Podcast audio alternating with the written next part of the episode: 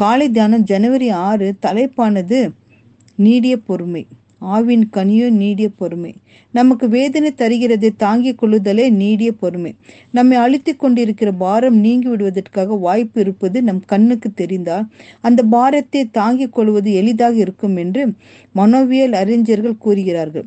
நமக்கு உபத்திரம் வரும்போது நம்மை விடுவிக்க ஆவியானவர் காத்திருக்கிறார் என்பதை உணர்ந்தால் நீடிய பொறுமை நமக்கு வந்துவிடும்.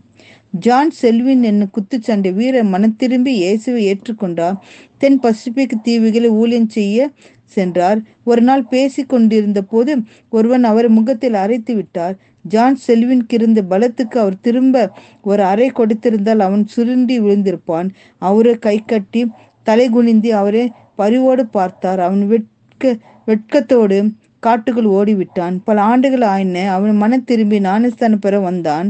அப்பொழுது என் பெயரை ஜான் வெஸ்லி என்று மாற்றி விடுங்கள். கிறிஸ்து எப்படிப்பட்டவர் என்று எனக்கு காண்பித்தவர் அவர்தாம் என்றார்.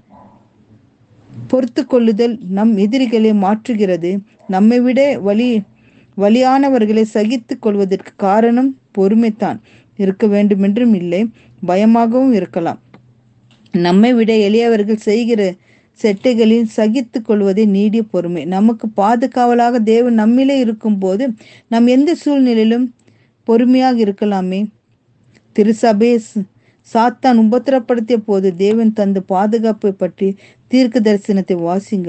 வலு சர்பமானது அந்த ஸ்திரியை துன்பப்படுத்துகிறது ஸ்திரீயானவள் அந்த பாம்பின் முகத்தை விளக்கி போஷிக்கப்பட்டத்தக்கதாய் வனாந்திரத்தில் உள்ள தன் இடத்துக்கு பறந்து போகும்படி பெரு கழுகின் சிறகு என்பது தேவ வழிநடத்தலை காட்டுகிறது.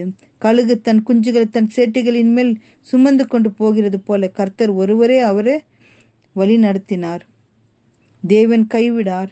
வெள்ளம் போல சத்துரு வரும்போது கர்த்தருடைய ஆவியானர் அவனுக்கு விரோதமாய் கொடியேற்றுவார்.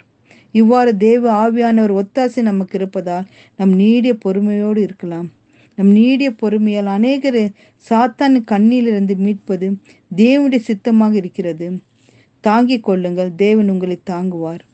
அன்பின் பிதாவே எங்களில் சோதனை காலத்தில் நாங்கள் நீடிய பொறுமையுடன் வாழ கிருபை அளித்தரலும் என்று தேவனுக்கு மன்றாடி ஜெபிப்போம்.